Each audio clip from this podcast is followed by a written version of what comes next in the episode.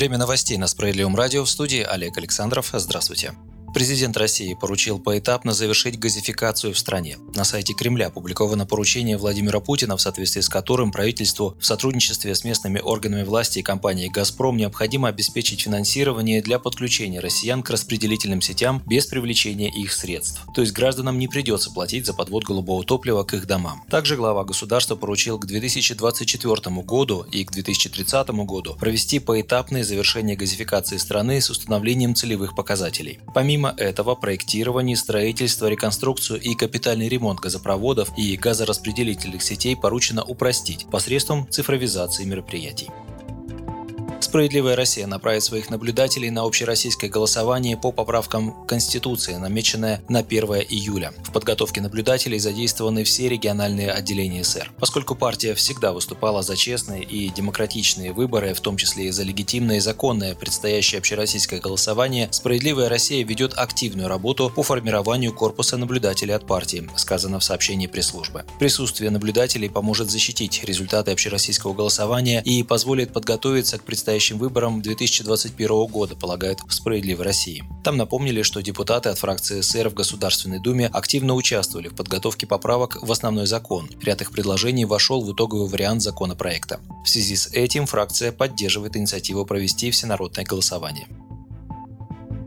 Лидер СР Сергей Миронов упросил мэра Москвы и губернаторов Подмосковья и Владимирской области сформировать госзаказ на трудоустройство подопечных Дома трудолюбия НОЙ. В связи с безработицей из-за пандемии коронавируса за помощью к парламентарию обратился председатель Совета общественной организации социальной адаптации лиц без определенного места жительства, который называется Дом трудолюбия НОЙ, Эмиль Сосинский. По его словам, в последние месяцы возможности трудоустройства его подопечных сильно сократились и крайне медленно восстанавливаются, поэтому организации необходимо срочное содействие содействие для восстановления самообеспечения. В настоящее время у организации действует сеть из 17 приютов, 15 в Московской области, один в Москве и один во Владимирской области, в которых проживают 930 человек. Уникальность ее структуры состоит в том, что бездомные содержат бездомных. На благотворительные взносы работоспособных членов общины, их 500 человек, содержатся неработоспособные.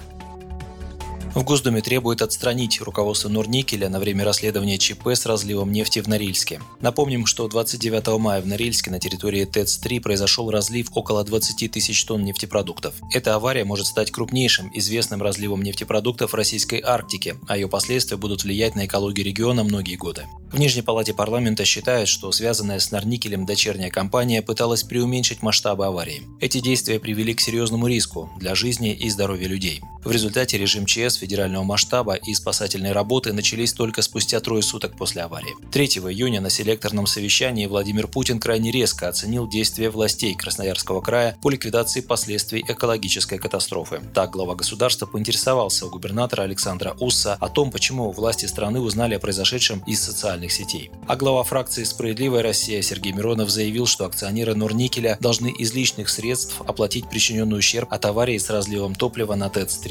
Он отметил, что за 2019 год Норникель получил 6 миллиардов рублей чистой прибыли.